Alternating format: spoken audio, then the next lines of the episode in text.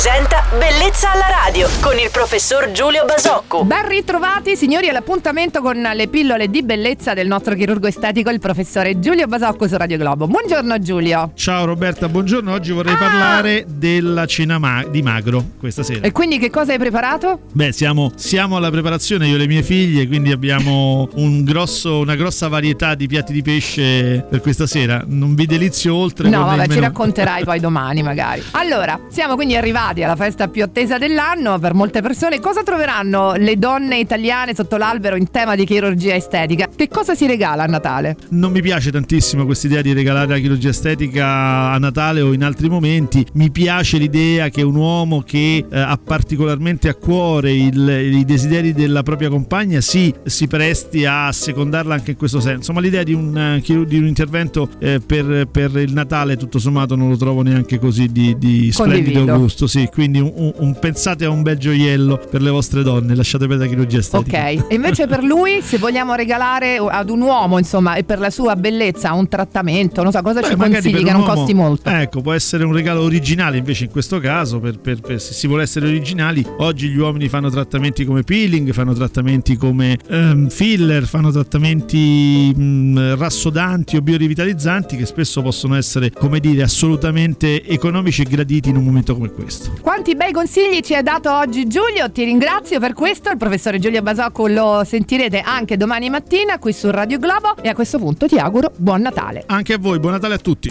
Bellezza alla radio.